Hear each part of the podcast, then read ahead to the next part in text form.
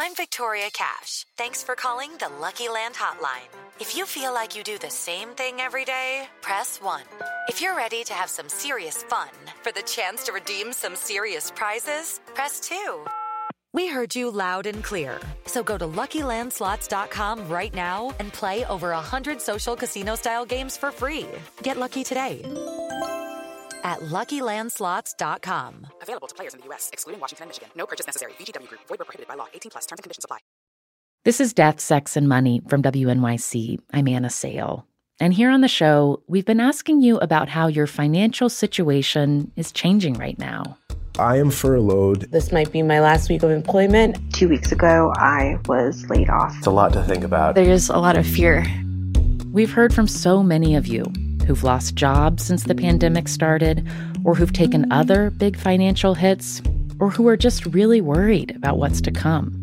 I feel like I am looking at a future that is just dark. In all your messages, it's clear what you're dealing with around money right now is overwhelming.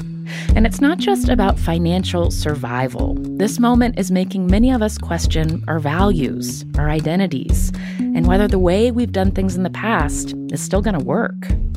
So we decided now would be a good time to bring in some expert help. Meet Amanda Clayman, financial therapist. The funny thing is that I never have to really explain much about what it is that I do because as soon as people hear financial therapist, it's like an aha moment where they go, Oh, I think I need that. Amanda is hosting a special series here on Death, Sex, and Money over the next few weeks, where she'll help some of you sort out those huge feelings that are hitting hard right now around money. I am a clinician, I'm a licensed clinical social worker, and I went into the mental health field specifically to help people with the role of money in their lives because I, I felt like it was a part of, a really integral part of our overall health and well-being. Yeah, you know, when I heard, first heard the term financial therapy, I was so excited because I I also I love just regular old therapy, but even in regular therapy sessions, I find that I have to bring money up. It's not something that therapists um, directly go to, even though it feels super integral to the ways I think about what's causing me stress. Yeah, I, I feel like it's one of the underserved issues for all of us, including therapists, and much of that is because therapists are people too, right? And there's even a saying that all therapists are their own first patient. like mm-hmm. all of us go into the field usually because there's something that in ourselves that we really want to look at. And and for me, um, the thing that I really knew that I needed to look at in my own life was money.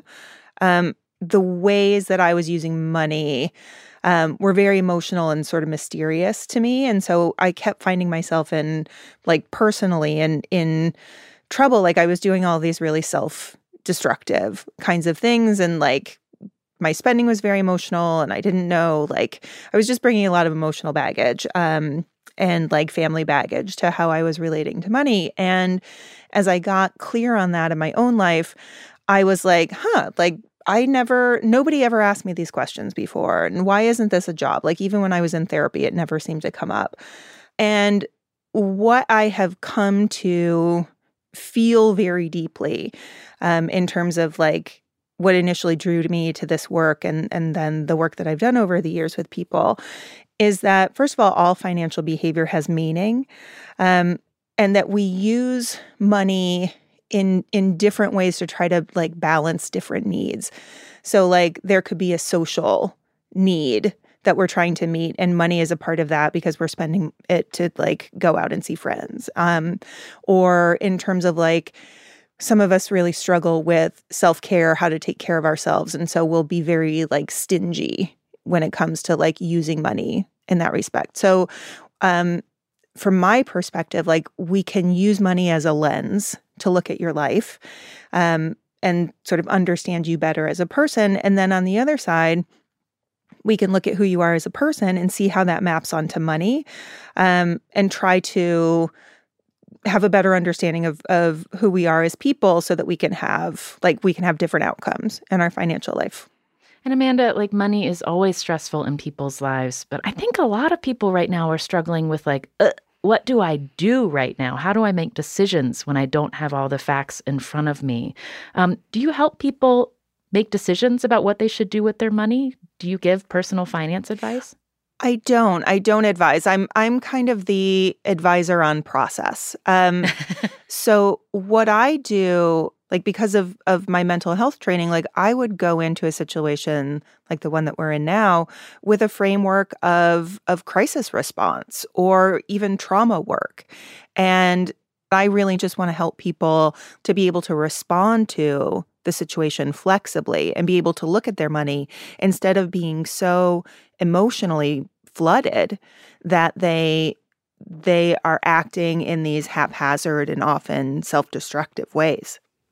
That's one of the things I struggle with when I think about money because on the one hand money is about how we feel about money and on the other hand, it's a very real material fact of whether or not you have enough to survive. So, what would you say to somebody who's, you know, all of a sudden lost 80, 90, 100% of their earnings that they're used to? How does talking about how they feel about that help? Well, you said it really perfectly there. You in that it is emotional and it's also this concrete thing. So so money has a dual nature. It's two things at the same time. It's both a symbol and a tool. So we project a tremendous amount of meaning onto it and we can use it for all of these these concrete uh, functions, right? And when somebody loses 80 to 90% of their income, we want to be able in financial therapy to be able to hold both of those properties. So we look at those questions of okay, your your income has dropped significantly. What does that mean in a very real and practical sense for your financial life? What do you need right now? What can you adjust? What other resources? Like there is there is safety planning that's involved there.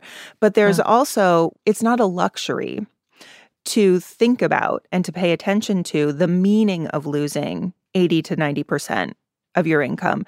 Because for some of us, that's enough to send us into such a, an emotional tailspin that we aren't able to do those those practical things right? We we are just stuck in feeling like i'm a failure. This is never going to get any better. Like our emotional state has a direct bearing on all of this. So we do want to be cognizant of what people are telling themselves about the situation they're in and and notice how that has an impact on their behavior and and vice versa.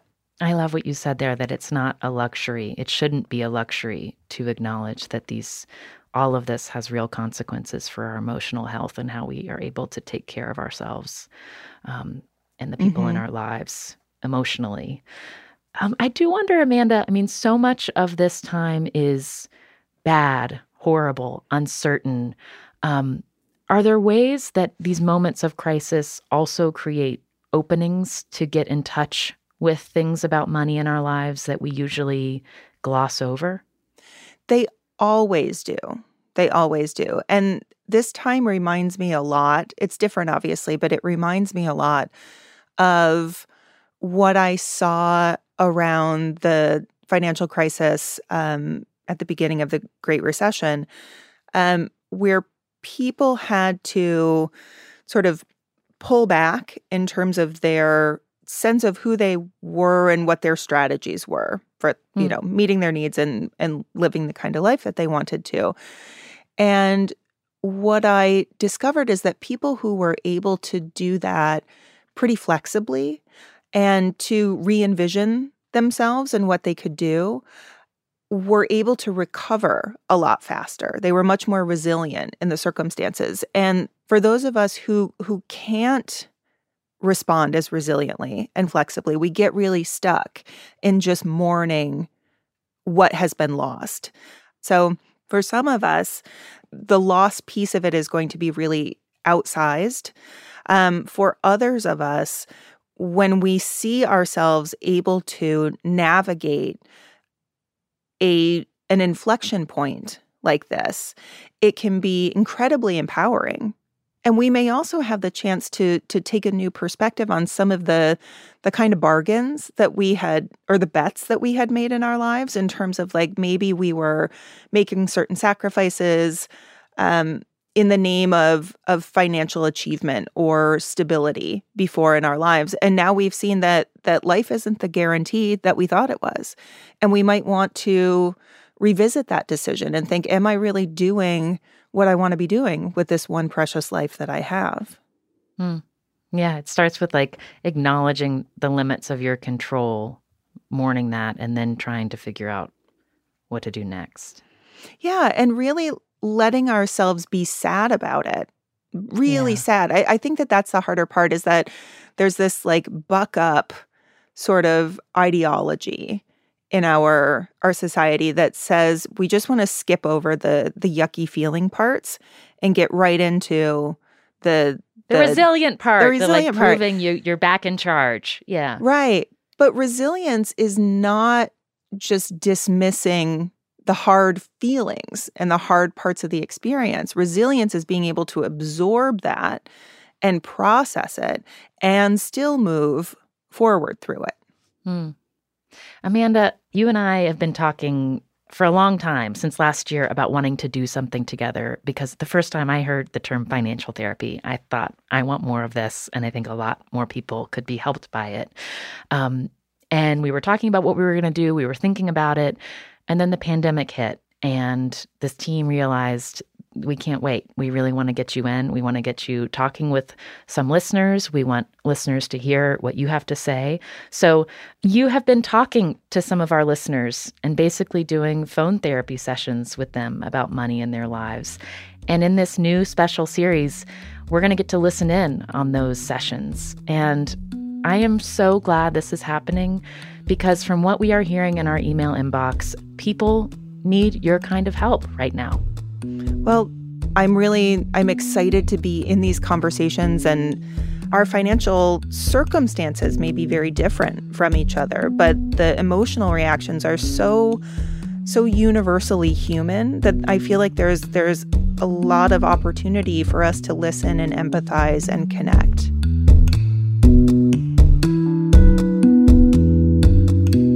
Listen to Financial Therapy with Amanda Clayman, starting this Wednesday, May 20th. This special series will run for the next three weeks in our feed. Here's just a bit of what's to come.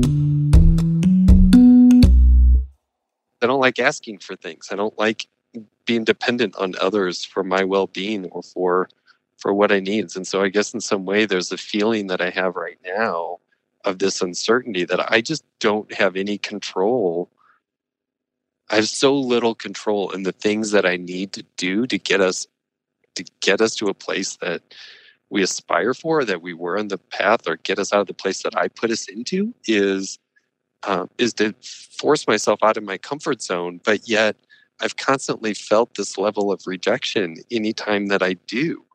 Anytime that I feel like I'm putting myself out, I feel like I'm getting rejected by potential employers. Um, and so I guess there's a bit as I think you know as, as as I think about what you're what you're asking and what you're tapping into beyond just the pure like unknown and the fear is like can I? Like what is what value like am I able to do anything different than just just be? Like is there anything special or capable in me to get us out of it? And and I don't know if you can tell, but like you are right there. Like, like, is it okay if I repeat back to you what I hear you saying to me in in different language? Absolutely. Like you said, um, I feel like I have little control over what happens next. And you are describing the fear in there. Um, and I wonder what it would feel like to just say, I have little control over what happens next. Just like that to me. How would that feel?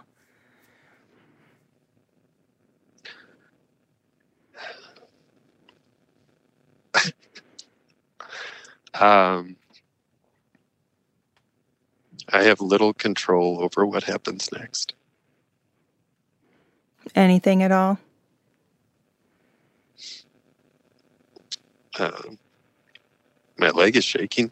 I Oh. don't like the way I don't like the way it feels. Mm-hmm. Um, I think the part that gets me is I don't know. I don't know how to get past the barriers that are there that allow me to figure out what's next.